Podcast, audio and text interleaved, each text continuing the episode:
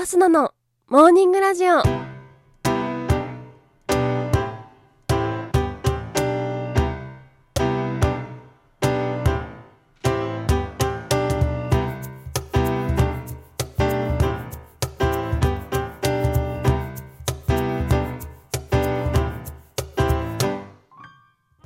皆さんおはようございます。そして本日8月31日火曜日。お誕生日のあなたおめでとうございます。この番組はバイオリン弾きのアスナがあなたの今日一日が少しでも楽しくスタートできるようお手伝いをする番組になっております。今日のお天気や一日をワクワク過ごせるお役立ち情報などお話をしてまいります。どうぞ最後までお付き合いお願いいたします。それでは今日も早速お天気のコーナーから参りましょう。本日8月31日のお天気です。北日本は晴れるところが多くなりますが北海道では雷を伴った雨の降るところがあるでしょう。東日本は雲が広がりやすく午後には関東を中心に雷を伴った雨が降る見込みです。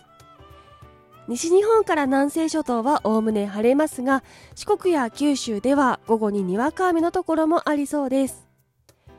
最高気温は全国的に平年並みか平年より高くなる予想となっております。東京都最高気温32度の予想です。熱中症にご注意ください。それでは次のコーナーに参りましょう。毎日が記念日のコーナー。本日8月31日の記念日はこちら。野菜の日宿題の日学べる喜びに気づく日。I love you の日となっております。野菜の日こちら語呂合わせから来ております。野菜のやが8さが3いが1で野菜の日となっております。栄養ある美味しい野菜を摂ることの大切さを再認識してもらうことが提唱されております。続きまして宿題の日学べる喜びに気づく日。こちらは夏休みの宿題を夏休み最終日近くに終わらせる人が多いことから制定されております。学べる環境があること自体の喜びにも気づいてもらいたいとの思いから展開されているハッシュタグアップフォースクールというキャンペーンでは全世界すべての子供が質の高い教育を受ける権利があるという世界的な宣言にもなっております。ちなみに私は夏休みの宿題は夏休みが明けてからやるタイプでございました。続きまして I love you の日。こちら8月31日を831と数字に置き換えましてまた I love you という言葉が8つのアルファベット I LOVEYOU の8つのアルファベットで構成されていること。I, love, you という3つの単語からなること。そして愛しているという一つの意味をなすことから831ということで英語圏ではこの831という数字が I love you を表す隠語となっていることにちなみ日本のとある企業が日本の記念日として制定しております。ちなみにこの英語圏の国では831の他にも143というのも I love you を表す数字となっているそうです。それでは次のコーナーに参りましょう。ちょこっとトリビアのコーナー。本日8月31日は野菜の日ということでしたので野菜にまつわる雑学集めてみました。まず1つ目。レタスには安眠効果があるというお話。レタスを切ると白く濁った液体が出るのはご存知でしょうか？この液体にはラクコピコリンという眠気を誘う成分が含まれているためレタスを食べることで安眠効果を得られると言われているのです。眠れずに悩んでいる人は寝る前にレタスを食べてみてはいかがでしょうか？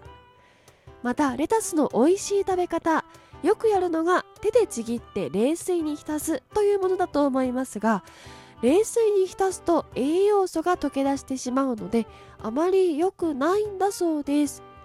必要な枚数だけ株元からちぎって洗い冷蔵庫でギリギリまで冷やし食べる直前に手でちぎって食べると食感がまるで違って美味しいんだそうです。ぜひ次回お試しください。続きましてトマトにまつわる裁判が起きたことがあるというお話。トマトにまつわる裁判が1893年にアメリカで起きたことがあるそうです。その議題はズバリトマトは野菜か果物か。すごいくだらないことをと言いたくなってしまう気持ちにもなりますが実はこちら大きな理由があったのです。それは税金。1800年代末に輸入関税法が改正されたことで果物の関税が安く野菜の関税が高くなってしまったんだそうです。トマトを輸入していた商人たちはこのままだとトマトの関税が高くなってしまうと思いトマトを果物だと言い張り関税を安くしようと思いついたんだそうです。1893年アメリカの農商部省と輸入業者がトマトをめぐって激突したこの裁判結果は一審二審を経て最高裁にてトマトは野菜という判決が下ったんだそうです。その理由はトマトはデザートにならないからだそうでちなみにトマトをイギリスフランス台湾では果物として扱われているんだそうです。なんともややこしい野菜でございます。続きましてみょうがを食べると物忘れしやすくなる理由とは？という話です。